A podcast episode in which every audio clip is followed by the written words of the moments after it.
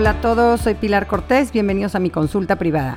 En este episodio vamos a hablar sobre las creencias limitantes, esas que nos impiden alcanzar nuestro verdadero potencial. Este episodio te va a ayudar a identificar creencias que hasta ahora te han frenado, tal vez sin darte cuenta, vamos a entender por qué nos aferramos a estas creencias destructivas o falsas y te voy a guiar por un ejercicio para modificar estas creencias y poderte abrir a la posibilidad de una vida más plena y feliz.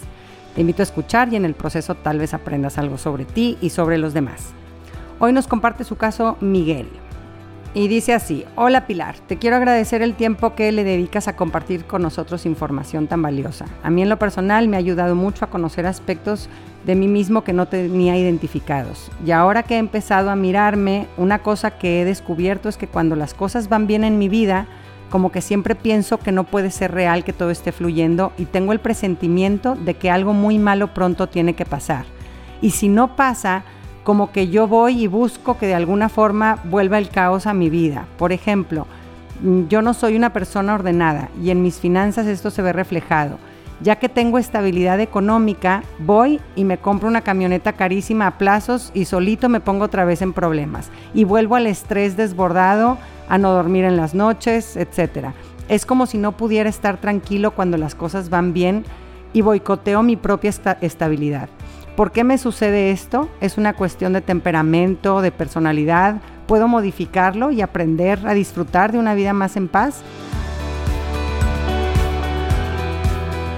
Muchas gracias Miguel por compartirnos tu caso. Seguramente hay varios factores que te llevan a buscar el caos, como lo llamas. En, el episodio sobre las seis necesidades humanas vimos que la variedad es sin duda una necesidad que todos tenemos para no caer en una vida pues aburrida, monótona y probablemente meterte en problemas financieros, por ejemplo, pudiera ser un vehículo que te está satisfaciendo esa necesidad, de una forma destructiva, ¿verdad? Definitivamente. Pero creo que además hay un tema de creencias limitantes detrás de todo esto y te explico un poquito a qué me refiero, eh, a ver si algo de esto te hace clic. Nuestro cerebro desde que somos chiquitos está buscando el sentido de las cosas, ¿no? Y, y está haciendo como un mapa, quiere marcarnos rutas por dónde navegar en un mundo que es muy complejo, ¿no? Entonces esto lo hace a través de las creencias, ¿no? Las creencias son como estos mapas mentales que construimos según cómo esperamos que se comporte nuestro ambiente y cómo se relacionan unas cosas con otras, ¿no? Los patrones eh, que nuestro cerebro espera que se cumplan en la vida. Las creencias sí son necesarias para nuestra supervivencia. Por ejemplo, pues creer que si meto mi mano al fuego, pues me puedo quemar, eso es perfectamente racional y me ayuda a mantenerme a salvo, ¿no? O creer que si soy infiel a mi pareja voy a provocar gran dolor a gente que quiero y a mí mismo, o creer que manejar bajo los efectos del alcohol implica un riesgo que podría cambiar mi vida en segundos. Todos estos son ejemplos de creencias racionales que me ayudan a mantenerme a salvo. Eh, nos apoyamos en nuestras creencias para darnos una sensación de orden y de estabilidad, nos da seguridad y estructura saber qué va a pasar, ¿no? Sería muy desgastante estar cuestionándonos cada vez si algo es cierto o no, y por eso las creencias son como atajos para interpretar con rapidez nuestro entorno y así voy creando este mapa sobre lo que trata el mundo y los demás y, y yo mismo, ¿no? Y en este mapa, en donde se plasman estas creencias, hay ciertas creencias que aprendimos en nuestra historia que lejos de ayudarnos a construir una vida feliz, nos arrastran, nos frenan, nos limitan. Y es lo que conocemos como creencias limitantes o destructivas o creencias falsas, ¿no? Dices en tu mensaje, Miguel, yo no soy una persona ordenada. Este es un ejemplo perfecto de una creencia limitante, ¿no? Te estás considerando como un ser estático, lo cual es falso, ¿no? Todos tenemos el poder de cambiar y te estás poniendo en una etiqueta absoluta, lo cual también es una visión sesgada de tu persona, porque seguramente en tu vida puedes encontrar situaciones en las que seas suficientemente ordenado, ¿no? No puede ser que en todo seas desordenado, ¿no? Hasta ahora no, no he puesto un orden en mis finanzas, pudieras decir, ¿no? Sería una forma más adecuada de describirte, pero decir esto no soy y nunca lo seré, es una creencia limitante. ¿no? Otros ejemplos de creencias limitantes es todos me rechazan, soy un idiota, las cosas nunca van a cambiar, el mundo está lleno de peligros que nos acechan. ¿no? Cada una de estas creencias despierta pensamientos destructivos, eh, emociones desagradables y muchas veces incluso nos llevan a cometer acciones eh, muy tontas ¿no? Eh, o destructivas. ¿Y, de dónde sacamos estas creencias limitantes? La mayoría de nuestras creencias las llevamos cargando desde que somos chiquitos, desde, desde niños se imprimieron en una forma inconsciente en nuestra memoria. ¿no? Para la mayoría de de nuestras creencias más importantes no tenemos ninguna evidencia así tal cual que las respalde como ciertas, excepto de que la gente que amábamos y en la que confiábamos en nuestra infancia tenían estas creencias, ¿no? Esta es la fuente principal de donde nacen la mayoría de nuestras creencias, de nuestros papás y otras figuras de apego cercanas. Heredamos muchas de nuestras creencias limitantes, como por ejemplo, si eres mujer no es importante que tengas una buena preparación profesional, ¿no? Este, o solo se puede hacer dinero siendo corrupto, o si confías en alguien sufrirás, ¿no? Son creencias que tus papás tal vez no te las decían explícitamente, pero con sus actitudes y comportamientos te las transmitían, ¿no? Tal vez no te dijeron, ah, si eres mujer no es importante que tengas una buena preparación profesional, pero pues tú notabas que a los hijos hombres sí les exigían, les ponían más interés, les daban más coaching en su preparación profesional y a las hijas mujeres pues no tanto, ¿verdad? ¿No? Entonces después, claro, están las creencias que sí formamos basándonos en la educación que recibimos, ¿no? Estas sí son las,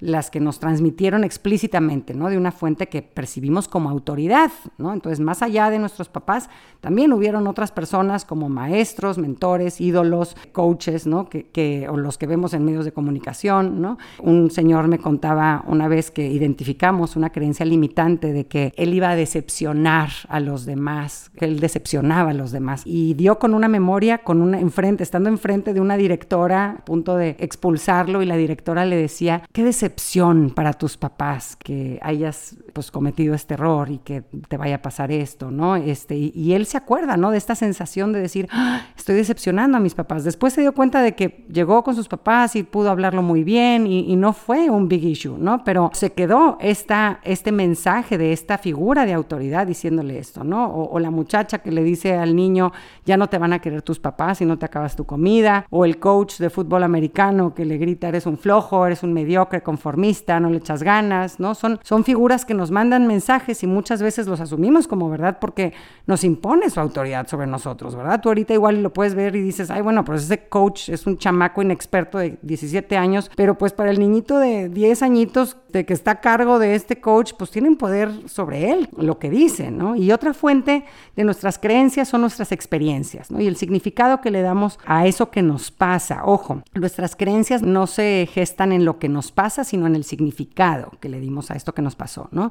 Pueden haber dos hermanos gemelos idénticos que experimentaron prácticamente las mismas experiencias dentro de su familia, pero cada quien lo va a percibir de una forma única y le va a dar un significado único y va a formar creencias muy particulares, ¿no? Hace tiempo vino a consulta a un señor desbordado de estrés, cargando con una cantidad de responsabilidades y presiones que lo tenían asfixiado, ¿no? Trabajaba unas 11 horas diarias, vivía constantemente preocupado por hacer más dinero y rascándole un poquito a su historia, eh, a sus creencias, decía es que cuando yo era niño mi papá sufrió una crisis económica de la que nunca se pudo recuperar. Y yo recuerdo a mi mamá llorando, desesperada, reclamándole a mi papá. Y, mi hermanita chiquita me abrazaba con miedo mientras escuchábamos a mis papás peleando en su cuarto. Y poco tiempo después se divorciaron y, eso fue lo que él vivió, pero la información más importante la encontró cuando este señor escuchó el significado que él de niño le dio a estos eventos y las creencias que ahí se gestaron y que hasta la fecha le hablaban en su interior como si vinieran de Dios, Y dos creencias principales que identificó fue, si no haces mucho dinero, todo se viene abajo, las relaciones se rompen. Y no se estaba dando cuenta que al dedicar tantas horas a trabajar,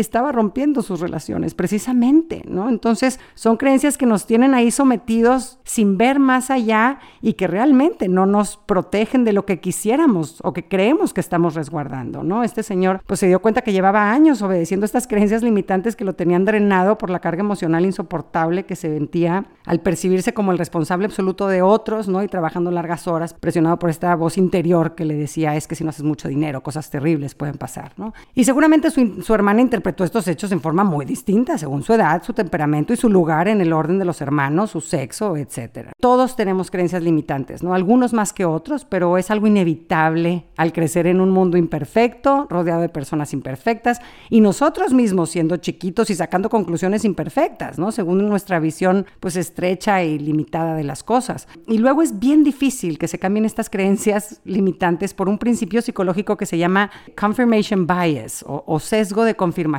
y, esto se refiere a que solemos enfocar nuestra atención en las cosas que nos confirman creencias, ¿no? Y ignoramos las evidencias que contradicen nuestras creencias, ¿no? Nuestro cerebro no procesa lo que vivimos con una perspectiva neutra. Lo que interpretamos depende de las creencias previas que tenemos, de ese mapa que ya tenemos trazado. O sea, si yo creo que la gente de apellidos rimbombantes, por ejemplo, de mi sociedad es gente mamona, ¿no? Las veces que yo me encuentro con esa gente, inconscientemente estaré atenta a esos detalles que puedan interpretarse como una confirmación a mi teoría. Claro, me vio y en vez de saludarme se volteó a platicar con fulanita que ella sí es digna de su presencia. Y si por el contrario una persona que catalogo en este grupo mamón me saluda, pues ese gesto no tiendo a registrarlo porque no fundamenta mi creencia. O sea, no vemos las cosas como son, más bien vemos las cosas como somos. Como interpretas eh, una persona, una situación, dice más de ti que de esa persona o de esa situación. Y por eso es muy fácil caer en la falsa ilusión de que todo lo que pensamos es real y verdadero, porque nuestras creencias siempre están filtrando lo que entra en nuestra mente y nos hablan a través de una voz interior como un soundtrack, ¿no? A lo largo del día y influyen con mucha fuerza en cómo vemos el mundo y estamos convencidos de que como nosotros lo vemos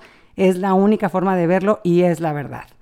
Y al no ser conscientes de que lo que nos dicen estas voces interiores no es la verdad absoluta, nos pueden llevar entre las patas porque nos impiden ver con claridad y perdemos una perspectiva más amplia de las situaciones, de las personas y de nosotros mismos. Y luego además, estas creencias limitantes tienen un poder profético. Dices en tu mensaje, Miguel, tengo el presentimiento de que algo muy malo pronto tiene que pasar. Detrás de una sensación así, hay una creencia limitante, como por ejemplo, cuando todo parece que va bien, algo inesperado y terrible sucede. ¿no? Esta es una creencia muy común después de haber vivido un evento traumático, que puede ser un evento traumático o un trauma crónico a lo largo de varios años. Eh, o tal vez tengo la creencia de que la vida es caótica, o yo soy caótico. En forma inconsciente acomodo las piezas para probar que yo sé lo que va a pasar, aunque sea una catástrofe, pero por lo menos será una catástrofe que no me va a agarrar en curva, para la que estoy preparado, ¿no? Lo, expresas muy bien en tu mensaje, Miguel, cuando dices que si no pasa algo malo en forma natural, como que yo voy y lo busco, que de alguna forma vuelve el caos a mi vida, ¿no? Boicoteo mi propia paz.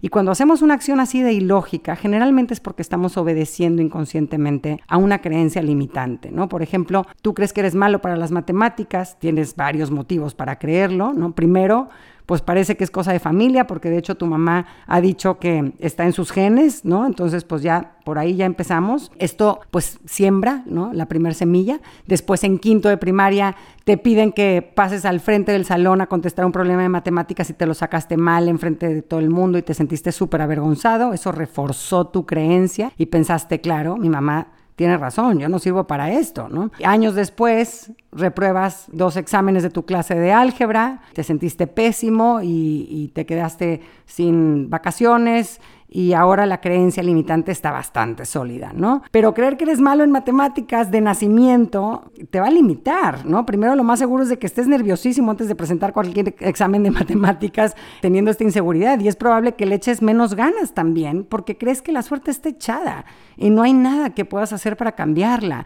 Entonces inconscientemente vas a probar que tienes razón en lo que piensas de ti. Estas se llaman self-fulfilling prophecies, ¿no? Profecías que se autocumplen y al final vas a evitar actividades que pudiste haber disfrutado porque incluían algo de matemáticas y pues no quieres enfrentar una batalla que consideras perdida, ¿no? Y aquí la gran pregunta, ¿podemos cambiar estas creencias limitantes? Y la respuesta es sí. Requiere un trabajo, un esfuerzo, pero, pero sí, y, y no es solo posible, sino necesario para evolucionar. Dejar ir una creencia antigua y reemplazarla por una nueva, sí es una habilidad que tiene nuestro cerebrito humano, pero también nuestro cerebro es sobreprotector y suele sabotear nuestra libertad de escoger. Albert Einstein decía, la realidad es una ilusión, pero una ilusión muy persistente. Puedo identificar, cuestionar y modificar mis creencias irracionales o destructivas porque es una pieza clave para mi crecimiento personal, para mi evolución. ¿no? Y algunas creencias limitantes no tienen consecuencias tan graves, puede ser, ¿verdad? Hay unas pues, X que no hacen gran diferencia en tu vida, pero hay unas con consecuencias fatales. En consulta, algunas que hemos logrado identificar como la creencia terrible de la depresión es algo que de repente te llega y ante lo que no puedes hacer nada y te aplasta por completo o sea, es una creencia destructiva súper peligrosa. O, no merezco que me quieran, ¿no?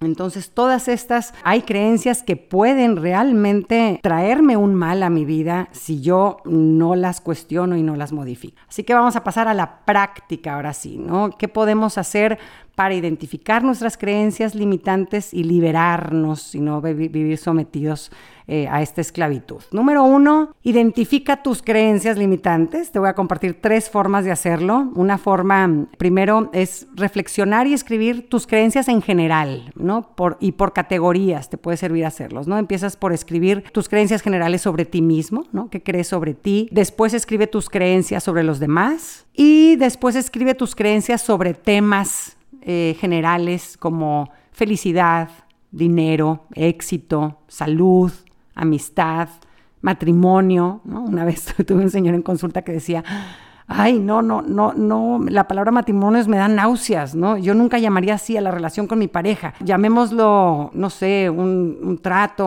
un lo que sea, pero matrimonio no. Y dices, híjole, pues ahí hay una creencia que estaría bueno eh, entender eh, porque, y sacarla a la superficie, ¿no? Porque te está poniendo un filtro con el cual interpretas algo y que puede convertirse en una profecía que se autocumpla. Después, ya que tengas estas creencias generales, analiza cuál de estas creencias te está limitando de alguna forma. Para entender las características de una creencia limitante, hay varias cositas ahí que te pueden ayudar a entender si es limitante tu creencia. Primero te provoca sentimientos negativos, y sientes que no tienes poder alguno y tiene absolutos, ¿no? Nada, todo, siempre, nunca, es, es rígida.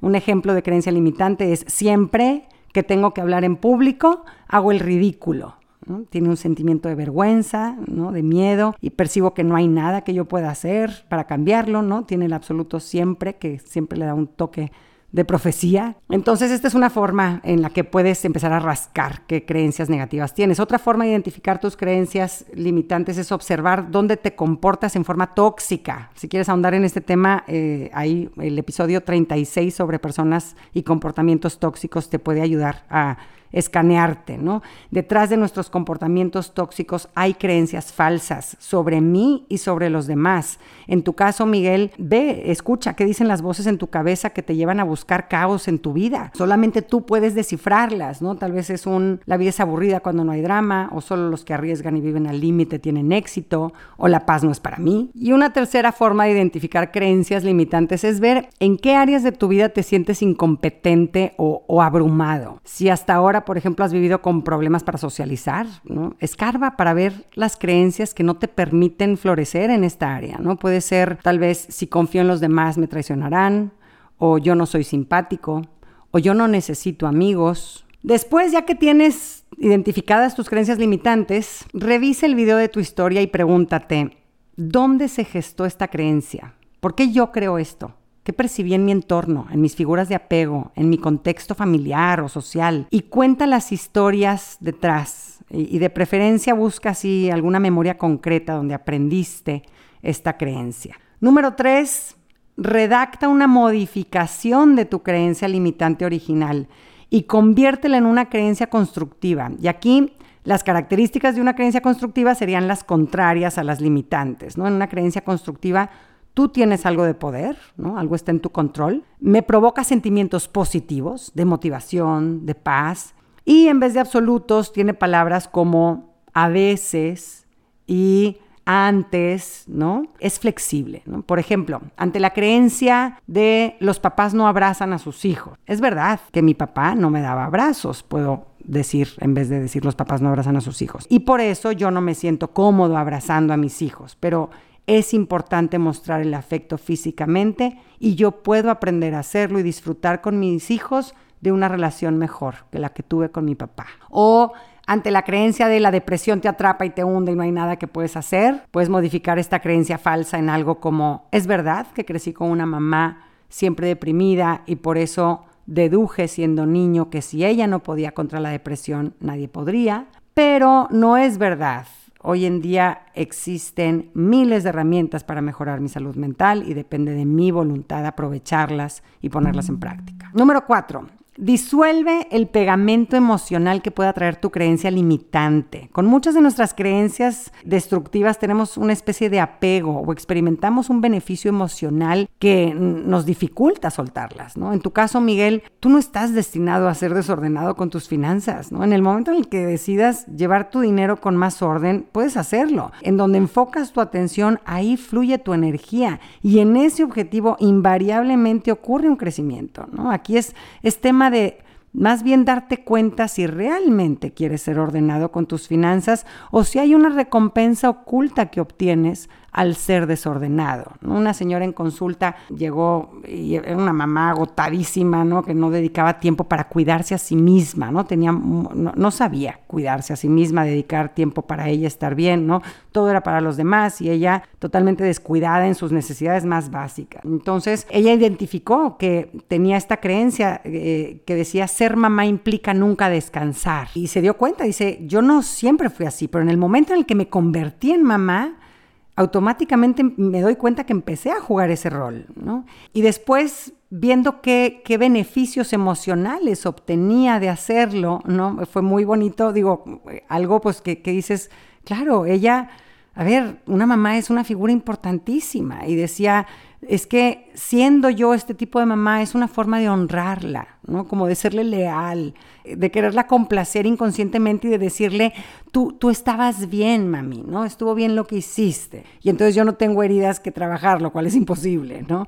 Este, o cuando tenemos la historia de la creencia esta de yo no puedo dejar de fumar, o yo no puedo bajar de peso, o yo no puedo regular mis emociones, muchas veces detrás de estas afirmaciones limitantes hay un beneficio emocional que, que, la sostiene, ¿no? Porque, pues en el fondo digo, ay, pues que fumar me relaja, ese es un emotional glue tremendo, ¿no? Y hasta que no lo identifico, no lo hago consciente y lo evalúo, va a seguirse imponiendo en mis decisiones. Y ya que hayas identificado la motivación emocional que obtienes al someter a esta creencia limitante, pregúntate, ¿vale la pena este intercambio? ¿Salgo ganando, no? ¿O puedo encontrar formas más constructivas de relajarme que fumando o de tener variedad en mi vida que no sea buscando el caos. Luego hazte ciertas preguntas que te ayuden a, reflexionar sobre esta creencia limitante, a racionalizarla. Preguntas eh, que te pueden ayudar. ¿Qué evidencia existe que apoye que esto es cierto? ¿Hay algo que haya yo experimentado que pudiera sugerir que esto no es cierto? Y aquí ráscale, acuérdate que tenemos esta tendencia a ignorar las evidencias que van en contra de nuestras creencias. Pregúntate cuánto bien me hace seguir creyendo esto, en qué me ayuda, qué beneficios me trae, cuánto me lastima seguir creyendo esto, que estoy perdiendo. ¿Cómo podría ser yo si ya no tuviera esta creencia? Visualízate, visualízate tú, Miguel, en una vida suficientemente ordenada para poder dormir tranquilo. Piensa en qué sería posible si te lograras deshacer de esta creencia. Y por último, número seis, apóyate en un profesional. Como estas creencias están entretejidas en nuestra forma habitual de ver o de percibir el mundo, pues a veces sí necesitamos que alguien afuera de nosotros despierte nuestra conciencia. ¿no? En mi trabajo con pacientes, por ejemplo, pues mi chamba muchas veces consiste precisamente en ayudar a la persona a eso, ¿no? a identificar estas creencias distorsionadas o ilógicas y, y comprender por qué se formaron, ver que pues no son la verdad absoluta, poder poco a poco adoptar una visión más desprendida y cuestionadora de estas creencias y patrones de pensamiento. De esta forma podemos mirar desde fuera nuestras creencias como historias que nos contamos, pero no como verdades absolutas y eso ya hace una diferencia gigante, porque mientras sigas contándote la misma historia vas a seguirla haciendo realidad. Tony Robbins dice, el único obstáculo que te impide obtener lo que quieres la, es la historia que sigues contándote a ti mismo. Pero cuando cambies tu historia, entonces puedes cambiar el curso de tu vida, ¿no? y el pasado no dicta el presente, a menos que sigas viviendo en el pasado.